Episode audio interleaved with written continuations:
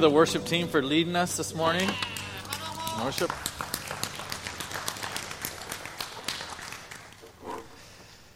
All right, we are we're continuing through the series uh, to be like Jesus, which is the little subtitle that is hitting the mark. Characteristics of our life uh, that should be present if we are making Jesus uh, the center of our life, if we are following Him, if we are a disciple. And uh, we, we sang today two songs that had the word Lord in it. The very first one, we said, Yes, Lord, yes, Lord, yes, yes, Lord. We said it over and over again. And then uh, later on, we talked about Lord in the, in the third song as well Jesus being the Lord of our life. And that's the, that's the topic we're going to look at. Um, in this series so far, we've talked about these distinguishing marks. And the first one was a disciple of Jesus loves God. A disciple of Jesus was the second one was disciple of Jesus loves others. And last week, uh, Major John Bennett preached on a disciple of Jesus is committed to Scripture. And then today we're going to talk about how a disciple surrenders to Jesus' lordship. So we sing about this all the time, and we're going to today we're really going to get into what does it mean for Jesus to be Lord, and then are we surrendered to Him? So here's the big idea for today. Number one, Jesus is Lord already, whether you think so or not. He's already Lord. So that's the first thing, and then the next one is our question now: Are you surrendered to Him? Am I surrendered to Him? That's what we're going to look at. So uh, let's just open in prayer, and then we'll get right in. Jesus, I pray that before we, uh, we open your word and before we spend time uh, digging into what your scripture uh, tells us, I pray that the Holy Spirit would, hear, would be here preparing our hearts and softening us and opening us, to, us up to the message that you have for us. God, I pray that we would remove the distractions, the busyness, the things that we came into this uh, building with, the things from this week, and we would be focused right now and ready to listen to whatever it is that you have to tell us. God, we just want to be um, open vessels today for your word and your truth. In Jesus' name, amen.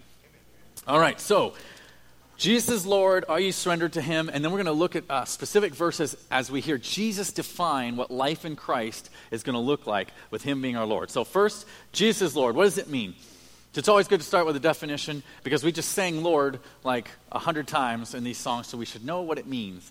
So, the very first thing, uh, a Lord the term Lord is given to someone who is in control or who has authority over, right? Someone who, who, who can exercise power over someone or something. So that's the idea of Lord.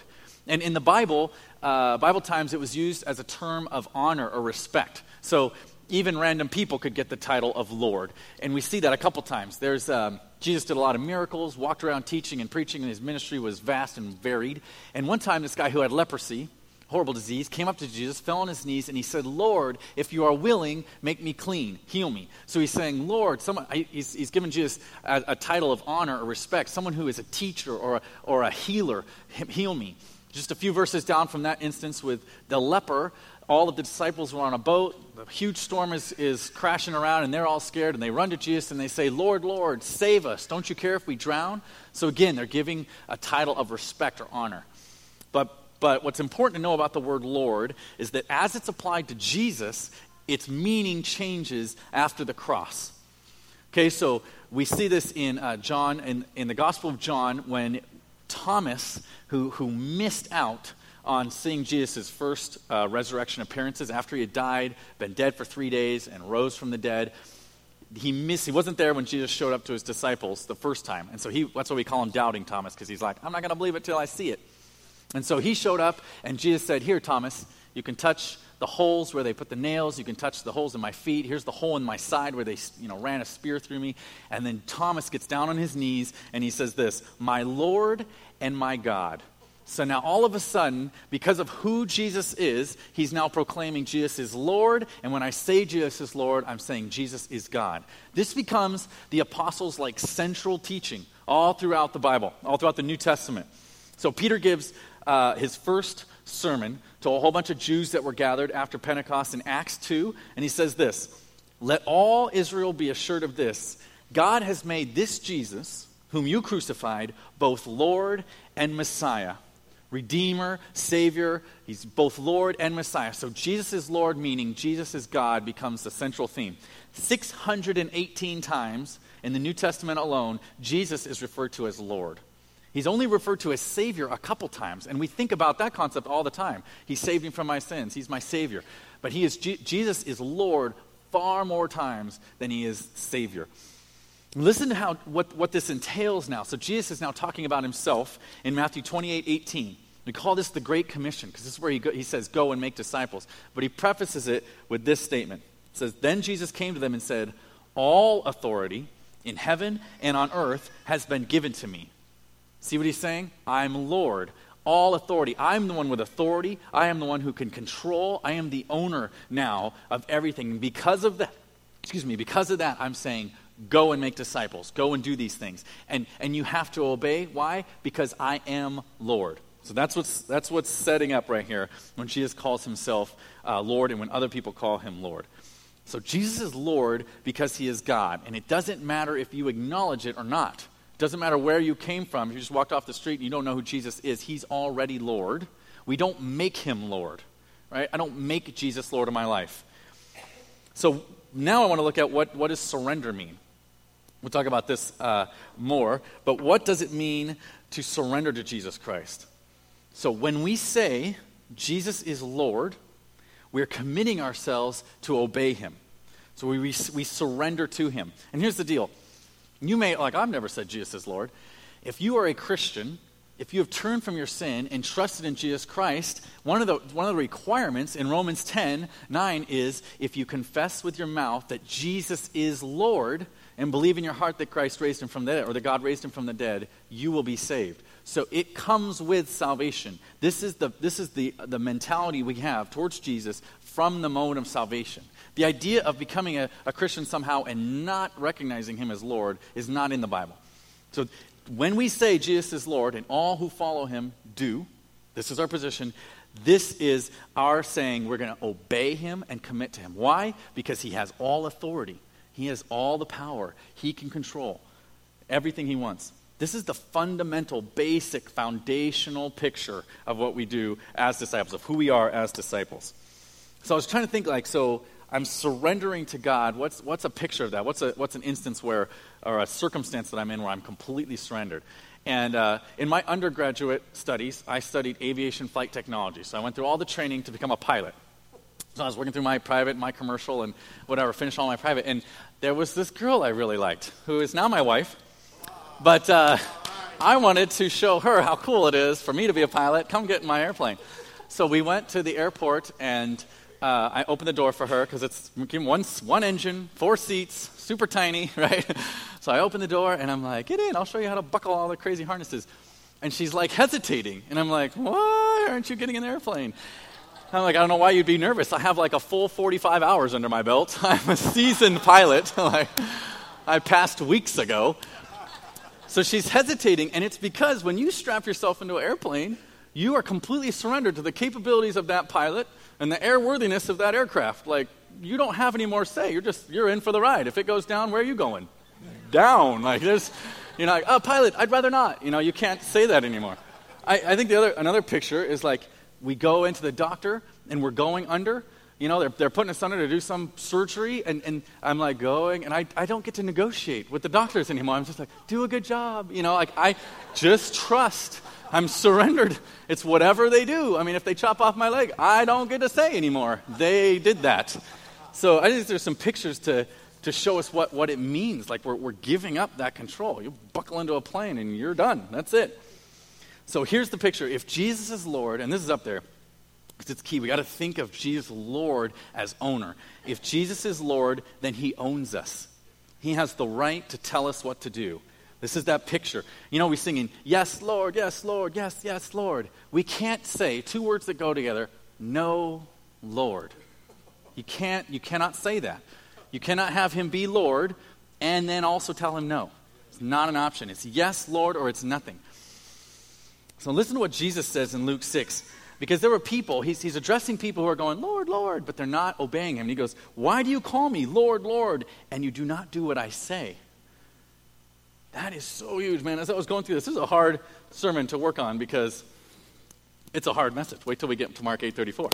But just this idea, like so many times we, we will worship him and we'll sing his praises, and then we go out the door and we do what we want and we do what we think is best, and we forget that he is Lord, and every day needs to be surrendered to him. So Jesus is Lord, whether you like it or not, and we must surrender daily. There's some positions of surrender that will help us um, understand. And uh, if, I, if I had a gun right now and I was like, surrender, what would you do? That's right. I, I give up. My hands are empty. You know, like, you win. That is, that is the universal, like, international sign of surrender. Boom, hands up. So it, it's just everyone understands that, and it's just, I, I can't do anything. You have the bigger army or the bigger gun or whatever it is, like you're in control, you're in charge. That's the way we approach Jesus. So that's why a lot of these, these positions of surrender, you see them in our worship. How many times we sing songs where we're like, we're raising our hands to Jesus? We're acknowledging right now, you're Lord, and I surrender to you, and whatever it is that you want to have me do, right? What's another position of surrender? We have these benches down here. So kneeling before Jesus or before God is a, is a common act of worship. Sometimes we pray uh, that way, we pray on our knees. Another one that is, is most common in Scripture when people come face to face with the glory and majesty of God, they're laid out flat. Several times it says they're laid out flat, like, like they're dead.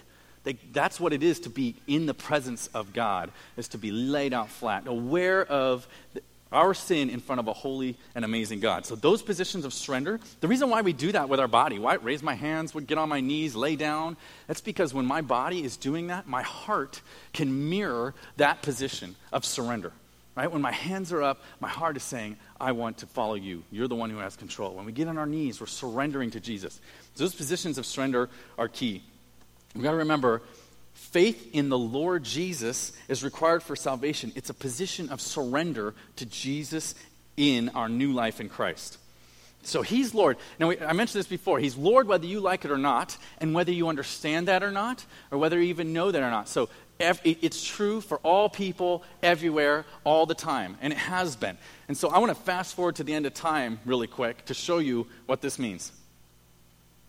Someday, everyone is going to submit to this truth. Listen to Philippians 2.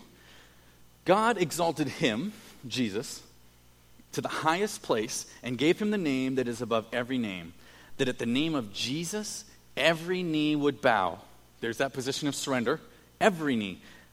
In heaven, and on earth, and under the earth. All people of all time are going to bow down on their knees and they're going to say, every tongue acknowledge that Jesus Christ is Lord.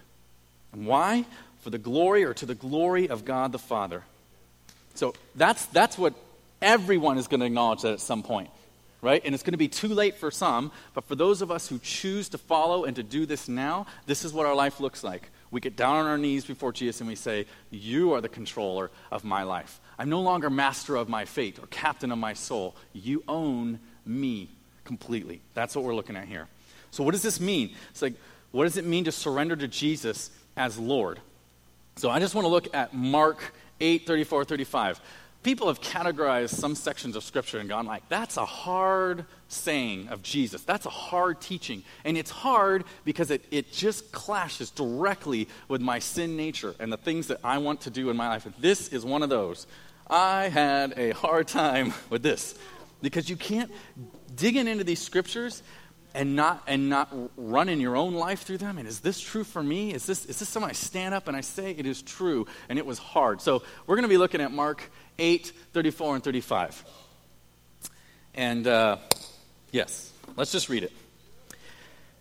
And calling the crowd to him with his disciples he said to them if anyone would come after me let him deny himself and take up his cross and follow me. For whoever would save his life will lose it but whoever loses his life for my sake and the gospel's will save it. There's some hard stuff in there. We're going to be looking at a few of those phrases, three of them. But I just want to we need to we need to know where was this written? When was it written? So in Mark 8, some key things just happened. One, he just fed 4,000 men. So we're thinking probably 10,000 ish people. That is a huge crowd that he's speaking to. And it says right at the beginning, and he called the whole crowd to him. So there's multitude, thousands of people. So who's in that crowd? We got people who have varied commitment levels to Jesus. We got people who are just looking for the next meal, right? I mean, they just had bread and fish. Or maybe they're looking for more bread and fish. You got people who, who are, are, skeptical of who Jesus is saying he is. Like he's saying some pretty amazing things and he's doing some awesome things, but I'm not super sure if he's the Messiah, the one, right? There's religious teachers, professional religious people who are paid to teach other people how to follow Jesus or how to follow God and obey his laws. And those people are not liking Jesus at all because he's calling them hypocrites and whatever. So they're, they're not there, they're just scowling in the corner. There's people who are disciples of Jesus right? They're already saying, I've already given up a year, and a half, a year and a half of my life to follow you. So we've got the whole spectrum. So I just, as we listen to these verses, don't think Jesus is in a room somewhere giving, you know, step two discipleship training for people who are hardcore and want to go the next distance, right? They want to get really serious to follow Jesus Christ. This is his introductory remarks. He says, Come, anybody who wants to follow me, and I'll give you, this is what it's going to be like. If anyone wants to follow me, you're going to do these things. Deny yourself, take up your cross. Like, these are hard words. Wait till we talk about them, they get harder. So, this is William Barclay. He is a uh, theologian, and he wasn't right on everything, but this statement is awesome. No one could ever say that he was induced to follow Jesus by false pretenses. Jesus never tried to bribe men by the offer of an easy way. Right? He, didn't, he didn't trick people into following him and go, hey, it's awesome. I'll give you everything you ever want. It'll be great. You'll just, you know, whatever. He was very honest about what, it, what life with him is going to be like. These are his introductory remarks. I, it makes me think of the rich young ruler, this guy who was powerful and he had tons and tons of money, and he comes to Jesus Christ and gets on his knees. He says, What do I have to do to be saved? Jesus says some stuff, and then he says, You're going to have to sell everything to follow me. He looks at the guy he knows his, his possessions and his attachments to things that he owns are going to be a barrier in his walk with Jesus Christ. And so he's looking at him going, That's got to go. You got to sell these things and follow me. And the man gets up and he goes away sad because he just, it's not worth it, right? I'm, I'm going to go away. And the Bible says Jesus looked at him as he walked away and he loved him but he didn't run after him and go, ah, I'm just kidding. Come back. We could really use all that money on the campaign trail. Like you can help us not have to sleep on rocks and, you know, you could buy nice hotels or whatever. He doesn't change it to make it easier for the guy. The call remains the same, right? You got to give up everything to follow me. And this is what he's saying. But listen, listen to what Jesus is saying. Essentially, he's going, if anyone would follow me, and I hope you do, because I'm going to give you abundant life, eternal life that will last forever right? If anyone's going to follow me, and I hope you do, this is what you're in for, right? Introductory statement to everyone. People who have not even seen Jesus before. They just wandered into this crowd and they're just listening to him say this. This is for everybody. So we're going to look at three phrases uh, to wrap up here. Number one, deny yourself. Number two, take up your cross. And number three, lose your life for my sake. I used the word wrap up, but we're like halfway done. So simmer, simmer down. Don't get too excited. Number one, deny yourself. Again, we got to look at what it means to deny yourself because these words and these verses, and they appear several times. They're recorded in Luke 9, same. They've been, they've been misused and misapplied. So we need to look at what Scripture means when it says deny yourself. The word deny means to resist or to reject or to refuse right? And sometimes when we want to know, okay, I, I, get that, that's what the dictionary says, or even a Bible dictionary says that's what that means. I need to look, where, where can I find that in Scripture uh, used elsewhere to better understand? And there's a picture, the same word is used in this story where Peter denies Jesus, right? So Jesus get, gets arrested and he's hauled off for his many fake trials. And Peter follows. All the other disciples scatter. Peter follows. Not closely, but at a distance. He doesn't want to be like associated with Jesus. And, he, and Jesus is in trial, and so Peter's hanging out by the fire with these other people, just waiting to find out what happens to Jesus. And all these people keep coming up to Peter and going, Weren't you the one who was with Jesus? Like, I can tell from your accent, you've got to be one of his followers. And he's like, No, that's not me. And, and then another lady comes up and he goes, No, you were with him. I saw you, blah, blah, blah. And so keep, they keep accusing him of being with Jesus. And Peter finally gets upset. He calls down curses and he swears, I don't know the man. I never knew the man. And it says then that's Peter denying him. The exact same word that Jesus uses to say, deny yourself, is the same word used when it says Peter denied Jesus. It's saying, this is what we're saying when we say deny yourself. I don't know the person. Before we get in a little more about that, I just want to like side note what it doesn't mean. Because here's some ways that it gets twisted. Denying yourself might mean giving up things. Like Jesus turned to that rich young man, rich young ruler, and said, You got to sell those things. I can tell that's got an unhealthy attachment on your heart, and you're going to need to give it up to follow me. It could mean that. But that's not what Jesus is saying in this verse. It's not what he's getting at. It, it could mean denying things, but it's not necessarily that. It also doesn't mean denying your self worth, right? In fact, when you accept Jesus, we, our worth increases, our value increases, because now we're fully aware of who we are in Christ and what He has designed us for. So, our worth, it's not denying our self worth. denying yourself does not mean denying your feelings.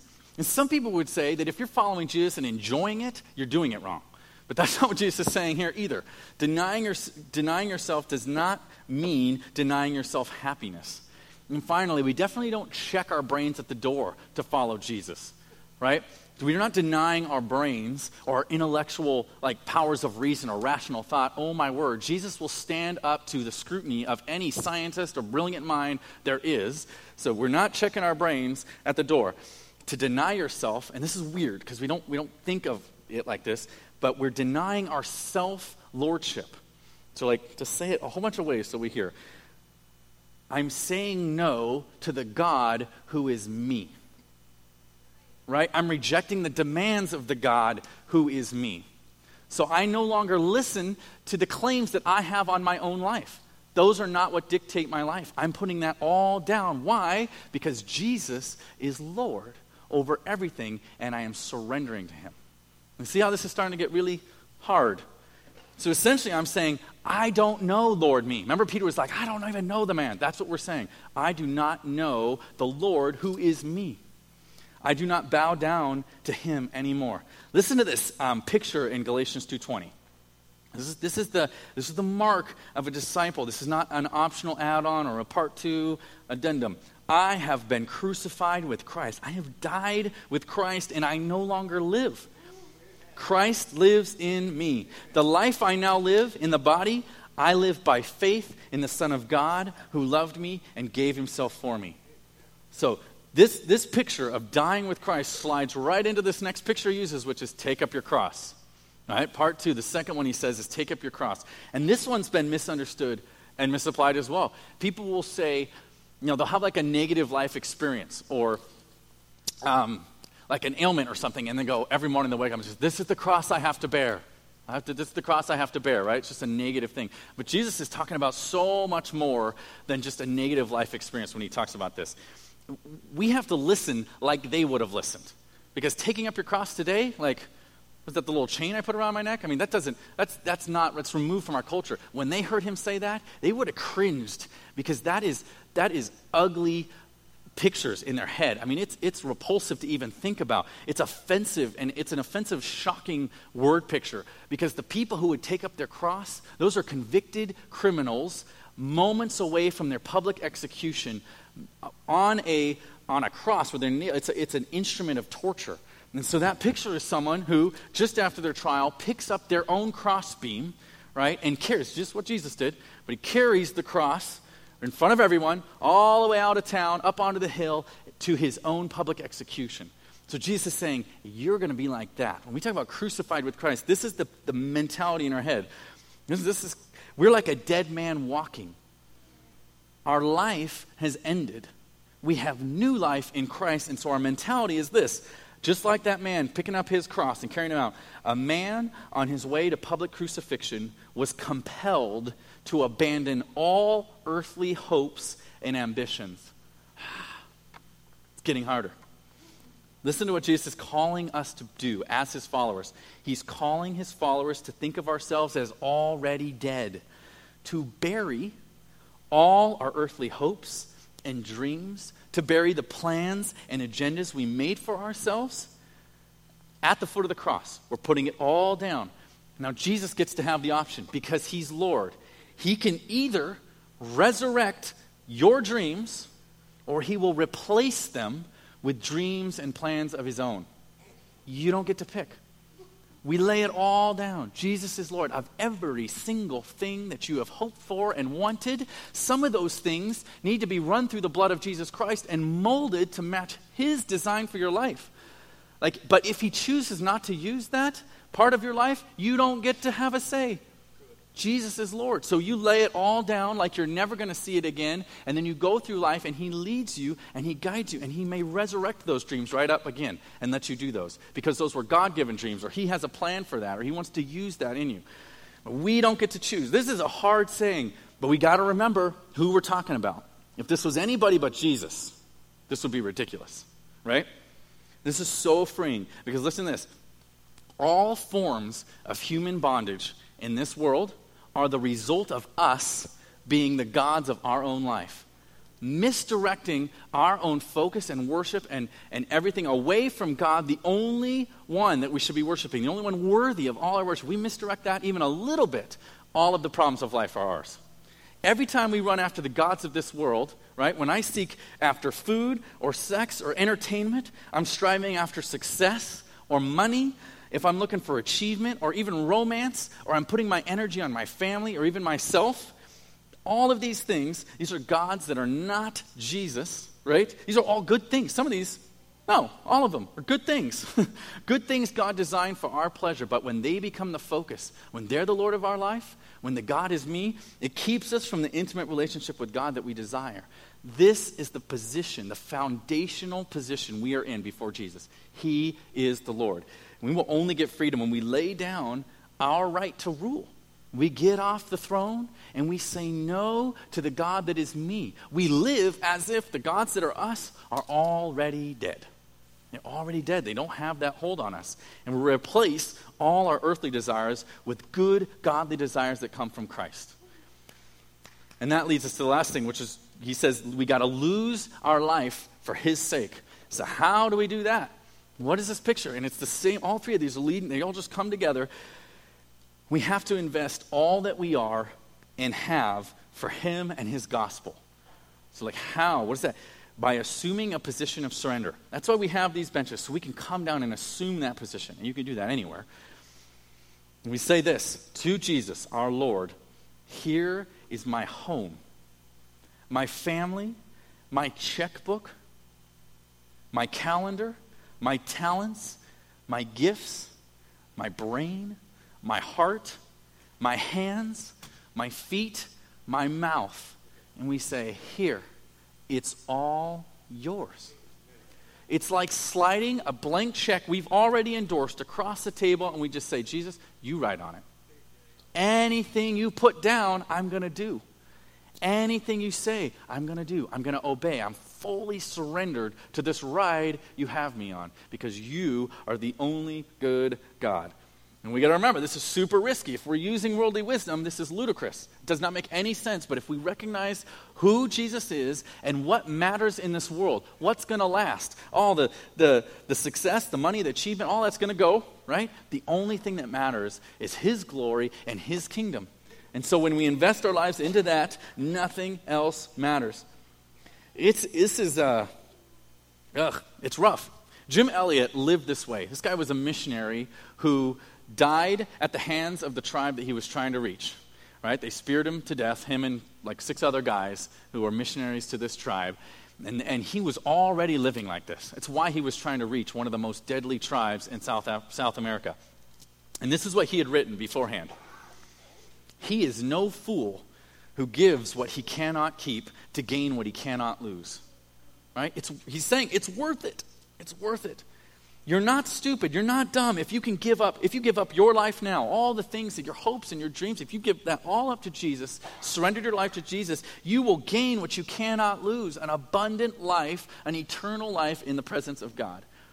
That's what he's saying. Remember, she's opening words to people who might want to be interested in following him. He says, If anyone would follow after me, and I hope you will, because I've got abundant eternal life, this is what you're in for. This is what it's going to be, and it's worth it. It's worth it. He is worth it. So I'm going to have Bram come to the piano because I want to close with some questions. Um, because Jesus is Lord, that's the big idea. And the question we have is, am I surrendering to Him? Right? But there are some questions that we can ask ourselves, and there's a lot more than the eight or so that I wrote down. These questions will reveal your hearts, our hearts. Are we surrendered to Jesus? So I just I want to read through these. And in fact, yesterday morning when I met with um, my guys, we, we meet every week, and this is what we do. We ask each other questions like this because that's saying that this is hard to follow is not an understatement. Oh my gosh, this is what it means to follow Jesus. And it is a daily struggle of making little decisions over and over by the grace and power of God working in us to be obedient and to surrender to Him. So I need these guys to every single week ask me if I am living this way. This is a position. Is your heart in a position of surrender to Jesus? So as we go through this, I, I hope and pray you have people like that who, who, who can talk and, and, and pray with you and encourage you on this daily struggle to be more like Jesus. This is what our Ohana groups need to be dominated by these questions. Our, our, your discipleship groups, that was what I call my meeting with my guys for accountability. And we were just at Starbucks. And this is the stuff that we need to be in every single day because it is hard. Because the God who is me is not going down without a fight, right? The battle is won and I'm saved, but every single morning I wake up and I'm in charge. John Maxwell, he says every morning he tries to get out and have the first thing to touch the ground be his knees. And he says, Be careful, because if you haven't practiced, it can be painful. But he like rolls out of bed and he gets his knees to the ground first so that he starts every single day in the position of surrender that's going to get him through the day and, and acknowledge that Jesus is Lord. So I'm just going to read through these. And, and you allow the Holy Spirit to just check your heart. Is this, do these questions reveal a heart that is surrendered to God? So here we go. Am I making tough decisions to put Christ first in how I use my time? Am I asking, what would Jesus want me to do in this situation? For every situation. This is a characteristic of my life. Am I surrendering my mind to Jesus? Are my thoughts honoring to Christ? Am I allowing things into my heart that do not glorify Christ? Think movies, think music, think conversations with people around you in your life. Are things going in your heart? Because remember that verse out of the overflow of your heart, your mouth will speak. Are the things coming out of your mouth reflecting a heart that's surrendered to Jesus Christ? Let's keep going. Are my relationships honoring to God? Have I surrendered my body to Christ? Whatever you eat, whatever you drink, do it all for the glory of God. Am I obedient to Christ in the way I serve others? Am I obeying God's commands to love my neighbor and share the gospel with him? And this last one, good question to know if your heart is surrendered to Jesus. Am I living so that if people get to know me, they'll get to know Jesus better? Will your kids get to know Jesus better because of them hanging out with you? Will your coworkers know Jesus better because of their time spent with you? These are the kind of questions that we need to be wrestling with. This is why it is so hard because it goes against every hardwired thing in me is towards bent towards sin and self and I'm struggling to make Jesus the center and the one who is in control and who owns my every thought and my every action. This is so difficult. So right now we're just going to close in prayer. And as I'm praying, be praying for your own heart. Like let the Holy Spirit do whatever he needs to do. There's, there's things on this list that challenge the snot out of me that were hard to even write. I was like, I don't even want to mention that one. I'll just s- skip it. But there is nothing outside of the control of Jesus Christ. So let's pray. Oh, Jesus, on this Father's Day, to have to get into this, this central teaching of who you are. God, I just I pray that every single one who is, who is hearing these words is understanding that it is worth it. It's worth giving up our hopes and dreams to have you be in charge and you to resurrect the hopes and dreams or replace the ones in our life that, that need to be replaced so that we can have abundant life in you. You have, you have uh, plans for us that are good and we can't, even, we can't even fathom sometimes the things that you have for us. God, I pray that this would be the central uh, characteristic of our life, the daily discipline, the daily position towards you is just surrender. God, we give up. We want you to be in complete control. Help us to daily die to the things that distract us the success, the achievement, the, the, the money, the, the running after pleasure, whatever it is, God, all of that, so that we can, be, we can be focused on the things that matter and the things that have lasting value in this world and in the next. God, we thank you and praise you for who you are and the work that you're doing in this church, in the individual lives of the people here, the families that you are, you are, you are building and molding, and the people you're bringing to be, to be part of what's going on here. God, I just thank you and praise you for that and what you're going to do in the future. We're excited about the, the things that your Holy Spirit is going to do. We ask that you would be the Lord of our life and that we would live in a way that's completely surrendered to you. We ask all these things in your name, Jesus. And we all say, Amen.